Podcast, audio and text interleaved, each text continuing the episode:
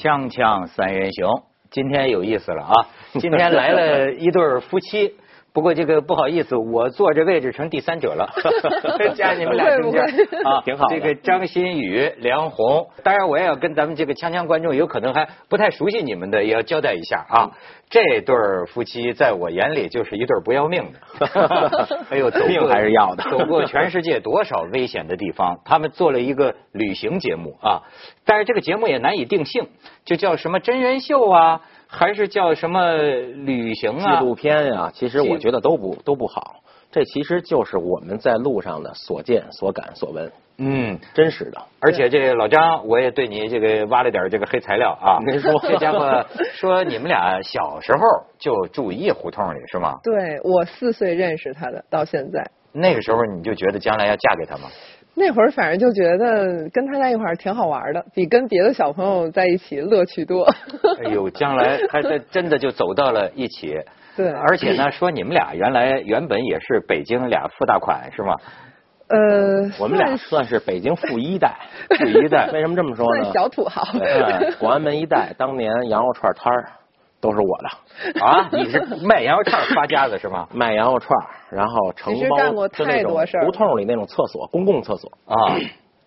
然后他需要人打扫啊，然后一个月打扫一个厕所可以领一百七八十块钱，我就是体力也好，那就多扫呗。不是，您这树立了个榜样，就干这活都能当土豪啊？不是，这是开始，然后慢慢的有了积累，有了家族企业啊，冷饮店哦，企业。然后呢，慢慢变成饭馆，嗯，然后慢慢就这么一步一步，谁知道稀里糊涂就走到今天了。反正是发了点小财，还好。后来呢，去到了这个大地震，就二零零八年这八年这个地震，然后咱们这老张去救灾去了啊，人生观由此大变。就你在想，这生命太脆弱了。人这一辈子挣钱是不是唯一的目的？人这一辈子到底该怎么活？对。回来之后，我就跟梁红说：“我说咱这日子过不了了。”他说：“怎么了？你这是？”我说：“我现在没活明白。”对，那会儿经常说的一句话就是：“你不知道明天和意外哪个会先来。”就三天，我们俩做了这么个决定，然后把能变现的变现，把能收缩的收缩。嗯。然后干嘛呢？出去玩去。你要说问很多人的理想都是周游世界啊，对，但是咱们就舍不下呀，走不了啊。而但但是我想的那周游世界没有你们这么不舒服，就是说你们我我据我脑子里收到的风啊，好像在这个呃火火火山那火山口跟火锅似的吧，一千多高温，你们能够接近到距离那个一百米。然后是这个北极求的婚，南极结的婚。没错。天哪！就而且主要，我觉得最惊人的呀，是你们穿过的这个中东地区，几乎是所有的战乱的现在全世界百分之八十的战场。咱们可以先看一段啊，就可以知道这惊心动魄。我不想老听小道消息，或者安保公司的信息，或者向导给我提供的信息，真有他们说的那么危险吗？最好的方法就是跟着喀布尔的警察或者军队执行任务。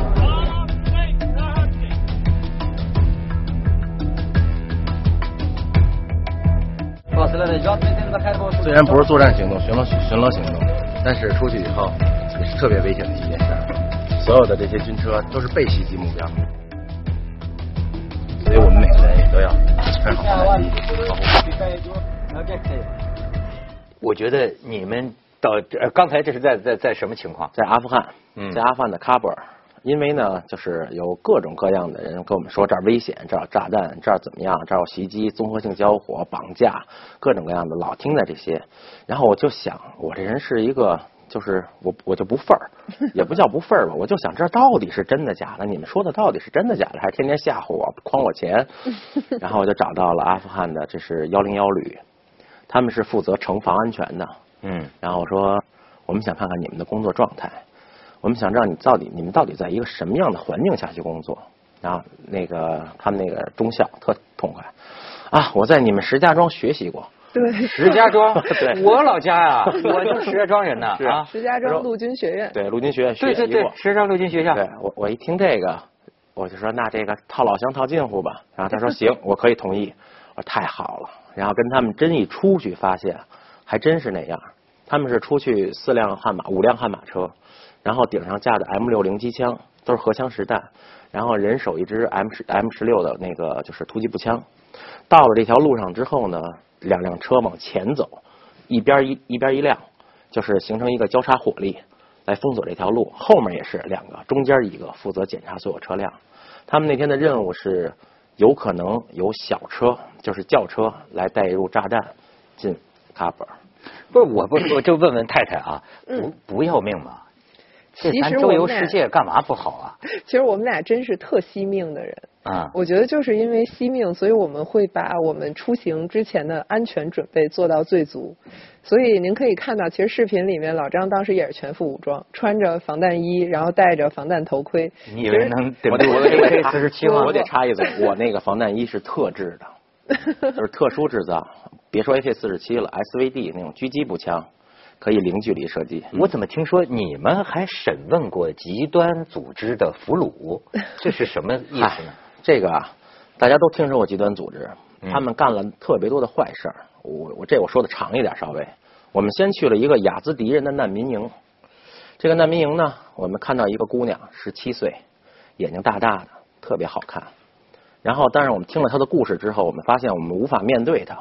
她是一什么故事呢？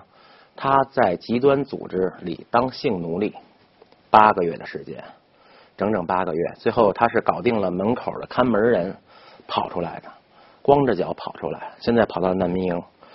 对，当时我们都觉得怎么怎么去安慰他，因为这个对于一个姑娘来说，真的这是八个月呀，这是很很难接受的一件事情。但是为什么库尔德人允许你们去？这算访问呢，还是你？我注意到你用 审讯？对。这个应该算是访问吧？对，算是访问。对，因为正好赶上了，就是库尔德人要去审讯这个战俘啊。那么我们说，我们能不能够说去在旁边去听一下他们的审讯，然后顺便我们有一些我们好奇的问题，可不可以提出来？其实这些问题，呃，前面的铺垫还不够多，还得再多铺一点。这夫妻俩聊。对我见完了这 十七岁的女孩之后，我又见了一个妈妈抱着孩子，我们面对面两个小时。她只说重复一句话，就是她的老公是摩苏尔的警察。然后当她找到她老公的尸块的时候，下葬的时候还没找全她的尸块，就被切成很多块。咱们知道他们会割脑袋呀什么的，但他们后发展到后端已经是就就干的不是人事儿了，他们把人剁成一块一块的。这两个小时，这个妈妈就一直在哭。所以我也好奇，我说这些人到底脑子里想的是什么？他们真就是疯子吗？或者他们真就不是人吗？因为我真没见到过，真没见到过这样的人。甚至当中不是很多具有西方来的青年，那些法西斯，嗯，对，有。你就是说，你见到这个俘虏之后是个什么样的人？你对他什么观感？我当时见到了三个人，第一个是一个呃土库曼斯坦，对，对，第二个是一个突尼斯。第三个是一个土耳其，我对第三个人的印象极为深刻。嗯，第三个人是什么呢？他是个土耳其土木工程的大学生。嘿，大学生啊，大学生二十四岁。嗯，我说你受过教育呀，你知道什么是对，什么是错呀？然后，但是他是一个极端的宗教主义者，可能也就是因为这个害了他，他就跑到了叙利亚，说我要加入你们，我要效忠。嗯，然后人说，那你能当人体炸弹吗？这孩子就软了，说人体炸弹我还干不了，那你去打仗吧，让他去打仗。然后上了战场之后，然后被俘，被俘之后，最后的命运也就只能是处死嘛，啊，就是这么一个情况。我就当时特别生气，我说你了解伊斯兰教怎么说的吗？你知道古兰经是怎么读的吗？古兰经里教教你们这样吗？那孩子说我没读过古兰经。我说那你认为他们是伊斯兰吗？他说我认为他们不是伊斯兰。他们是用宗教在控制人，哎，这孩子看样子最后还是明白了啊，就是说到最后被俘了之后，他对他的这个过往是有悔意的，是吗？对，是有悔意。当然，这个悔意有两种可能，也可能在脱罪，就是说，哎，我没杀过人，我没干什么，我就一新兵蛋子就被你们抓了，你们放了我吧。当然，也不排除这种可能。你感觉像是那种穷凶极恶的这个杀人不眨眼的人吗？长得也是一个鼻子俩眼睛。所以说这事儿就是让我们觉得就很想不通的，就是其实二十四岁正好的年纪，然后又是不是说无所事事，他是真正他据他说他是在土耳其上大学，他是学土木工程的。我觉得这是一多好的专业呀！而且大学生以后多有前途啊！对，怎么就能干出这种事儿？这也是我们其实一路上就特别想不通的一件事儿。所以你就可以看出啊，一个想法，一个观念。可以对人有多大的影响？对，就不是说他们了，就你们俩，我觉得也是某种恐怖分子。我我听着你们俩这经历，我觉得就很恐怖，完全就是一个想法，深入这种随时有生命危险的地区，你们没想到有这个送命的可能性吗？嗯，其实，在出发前，所有的准备都做过，对，包括如果一旦我们其中的某一个人出了事情，出遇到了危险，我们要怎么去处理？包括我们整个团队遇到危险，大家要怎么做？其实都有准备。没了命能怎么做？哎，不是，接接着您刚才你这那些地区，它有时候经常误伤的，哒哒哒哒哒过来一一一一，所以乱枪。我们不怕误伤，我们的车是防弹的，我们在车里也穿着防弹衣，然后车也正面挨了一枪，侧面挨了一枪，挨过枪啊？挨过枪，这个我不怕。其实刚接接接着您刚才那话说，就是我们也比较极端，我们极端在哪儿呢？我们每辆车里啊放了一颗手榴弹。哎，你们你们这种允许携带武器吗？不，武器一定是就是绝对不允许携带武器。但是武器哪来的呢？就像买菜一样，逛菜市场，哎，美国手雷，美国手雷，便宜了，便宜了，真就是这样。就那些地区啊，好家伙，车里装点西瓜，这就是这。这真的感觉在当地买武器就跟我们逛菜摊是一样的。一个摊儿上面，比如说咱们这儿放什么西红柿、黄瓜。对吧？他那个摊上放的就是什么枪链、子弹链，然后什么手雷，就是当时我们在那个武器市场的时候，我觉得也挺震撼的。啊，武器是这么卖的吗？而且而且您特别逗，人那个叫嚣着就卖的说的说，我这个好，我这个是美军现役装备，然后我我比他的便宜，他卖五十美金，我卖四十五美金。你要多买还能再便宜，四十美金可以。天哪，那是个什么地儿啊？咱们去下广告，锵锵三人行，广告之后见。这个我看啊，你们也不是说胡来是吧？但就是决定环游世界这个目标之后，说你们俩就准备就准备了五年。没错。我看了一下，基本上你们五年对自己的训练是零零七的训练是吗？但能开飞机啊？对。呃，这个训练主要是取决于我们要做哪些事儿。比如说我们潜水吧，潜水我拿的现在是就是水下深水的焊接执照。为什么要拿这个执照呢？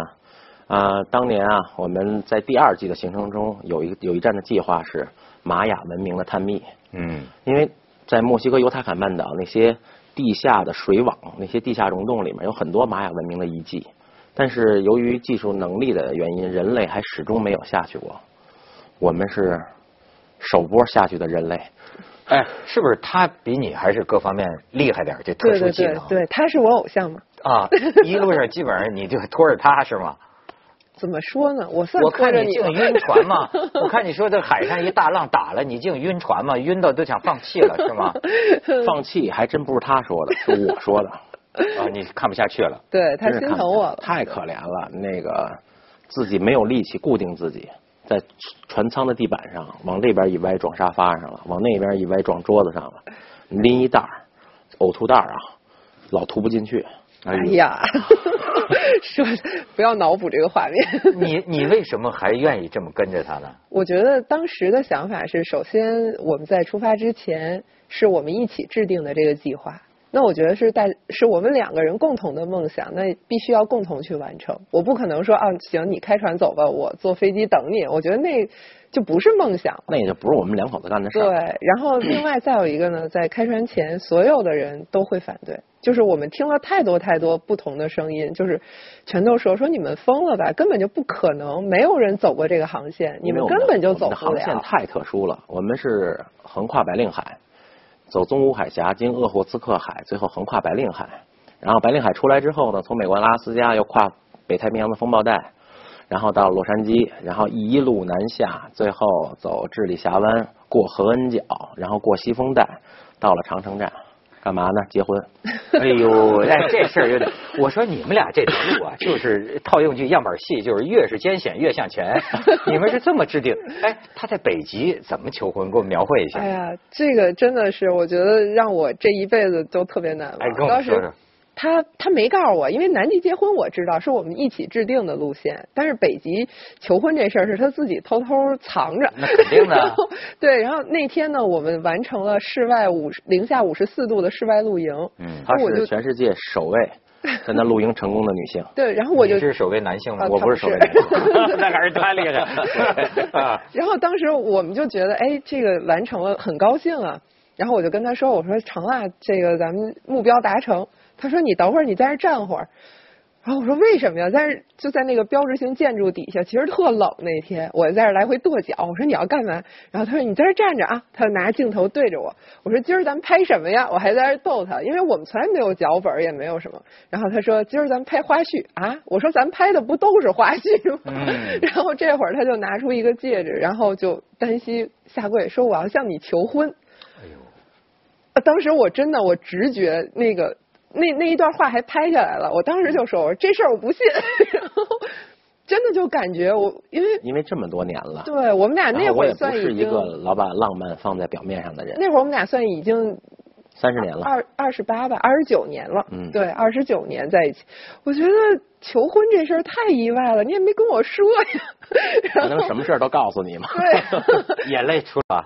哎呦，我当时就一下，他说，他说，我，他说啊，我真的我要向你求婚，拿着戒指，然后我一下就啊，我真的假的，然后直接就就流眼泪了然后。直接眼泪冻成冰了，没错，当对，时，特别冷，真的 凝固了是吗？特别冷。哎当然后就时天空是什么呀？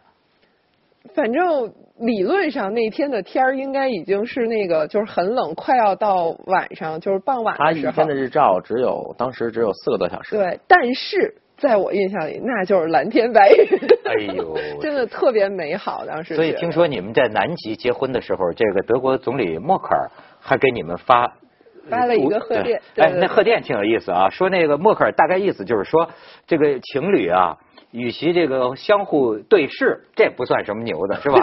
真正牛的应该是两个人共同目向远方，瞭望远方是吧？对哎呦，真是。这所以这得谢谢莫大姐。嗯哎，你们这个好像跟一些个高端组织还是挺有交情。比如说，我感兴趣的就是你们做了一个事儿，就是说还是经过联合国教科文组织同意哈。啊，在这个阿富汗那个被嗯炸毁的巴米扬大巴米佛，扬大佛你们用这种三 V 呃三 D 的这个投影，对，就是复现了那个巴米扬大佛五十五米高这个影像。哎，为什么有此壮举？呃，当年就是我们希望我们的旅行啊，不是一个就是到那儿吃吃喝喝看看就走的人。我们希望我们到哪儿都能干一点有意义的事儿，就是为能为当地人带来一些带来一些快乐嘛，就应该这么说。你是不是有感于，就是说这个极端组织啊，在当地对这个文物的这种破坏，你们这都亲眼见到一些这个也是非常重要的一方面。就是咱们看到电视里经常说什么，他们把这个炸了，把那个炸了，尼尼微城、哈特拉城，这些全都是假象。怎么说？真相是什么呀？他们在炸这些东西的同时，是为了掩盖。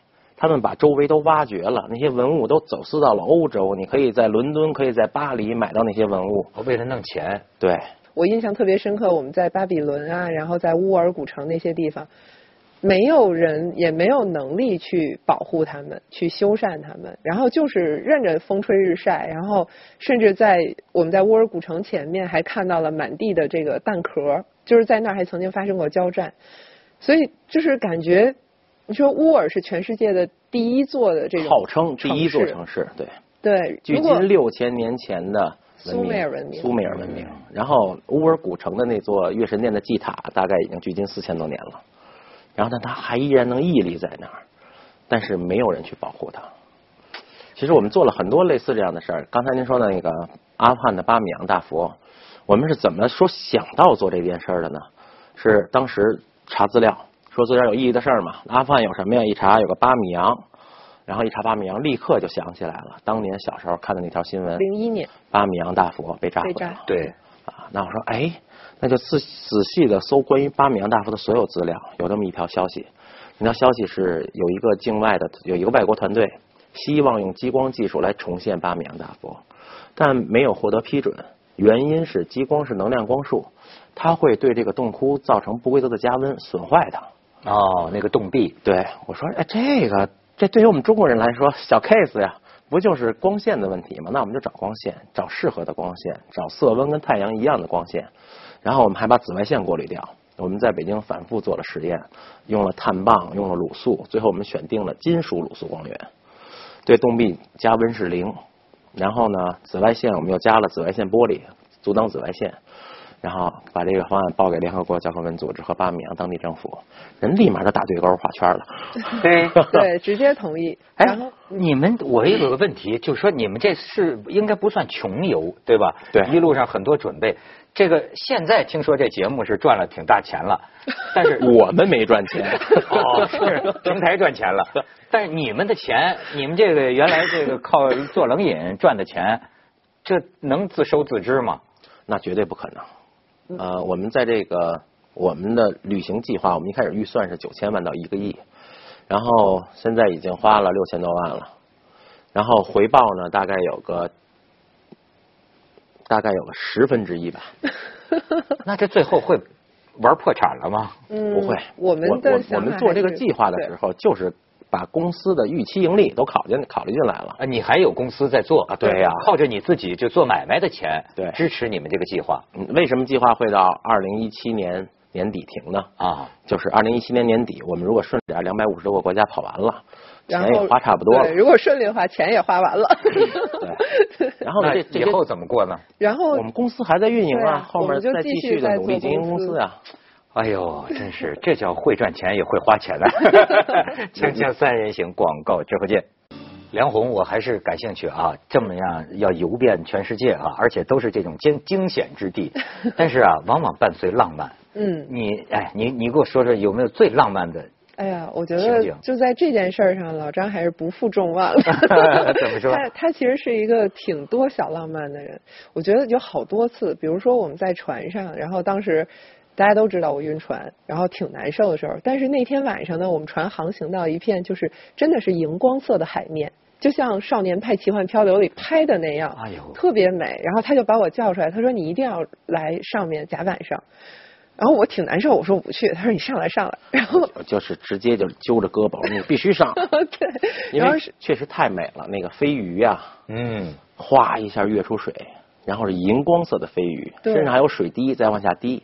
你可以沿它飞过的路线呢，看能够看到那种那些滴滴下来的水滴，那种荧光的波浪在扩散，然后砰一下就进水，对，就是仙境一样。然后当时老张就拿我们船上一个海水泵。然后那个泵呢就抽的海水，他拿那个喷头，然后就在海面上喷个桃心儿，哇，特别美。然后当时就觉得什么晕船呀，忘了。哎呀，真是女的就这么好骗。我就想起来你，哎，你接着说。然后我们在马来西亚的时候，我记得有一次我去找那个长鼻子猴，然后当天晚上因为已经晚了，然后就看不看不到了，我就特别郁闷。然后他就拿我们随身带一个小手电，犯小脾气。我没有犯小脾气，拿一个小。手电，然后拿那个绿色的纸就蒙到手电上，那个餐巾袋上的那个纸蒙上，然后就对着岸上的树就这样有规律的摩擦，然后就跟我说：“我送你个礼物。”我说：“你能送什么礼物？这在小河上。”猴也没没看着。对，我说我都没看到猴子。然后 他说：“我送你棵圣诞树。”那是八月份啊，多热的天儿！我说你别逗了。然后紧接着我就看他摩擦一会儿，然后岸上的那个树就开始闪。真的就像圣诞树一样一闪一闪的，就按我的那个规律，特别美，那个频率。对，它就是 他后来跟我解释，他说你看我在跟萤火虫打招呼，然后所有的萤火虫就在回应它的频率，然后一同的闪，哇塞，特别美，真的是夏天里的圣诞树。我觉得你们啊，就是能够真的去干，实现心中所愿的人。你比如说，好像我想起了二十多年前。那时候我曾经跟个女孩好，哎，她就说她，我是我记得我们当年的一个对话，她说她有一个梦想，她说我说什么梦想？他说要到全世界啊看这个星空，他喜欢看那个繁星，看星空。后来我给他查到一个地方，说是夏威夷，那个夏威夷的一个岛上是一个天文台，就是能看到全世界什么最清晰的那个银河。我说我将来有一天一定要带你去。但是你看，生活中我们很多人都这样。承过很多诺，对，然后哎，事过境迁，你们还真的就有这真的干成了。现在看来，我应该是个说话算数的人。就是去南极结婚这事儿缘起在哪儿啊？小学的时候，我们俩一起写作业，然后我就觉得一块儿太快乐了，怎么能两个人永远在一块儿呢？然后知道大人有一种方式叫结婚，嗯说结了婚就能俩人永远在一块儿了。那可不一定。那就现在知道了。那会儿觉得一定会的那会儿觉得一定会的，那就结婚吧。然后也也见过大人结婚，就是开着车去饭馆吃饭。然后我说咱们也去饭馆吃饭，找个大饭馆，咱们开辆桑塔纳。那会儿觉得桑塔纳是最豪车，对。然后他说没意思，那我说我带你去世界上最远的地儿吧。然后找老师问，老师哪儿最远？老师说，第一老师说的，说南极，南极最远，开车能到吗？到不了，那怎么办然后然后这事儿就搁在那儿了。但是我当时说要带他去南极结婚，没想到过了二三十年，我们那个愿望想把结婚这件事提上议事日程的时候，就想起来了。他说：“哎，我记得我上学的时候还跟你说咱们去南极结婚。”哎，算了吧，我就当没听到。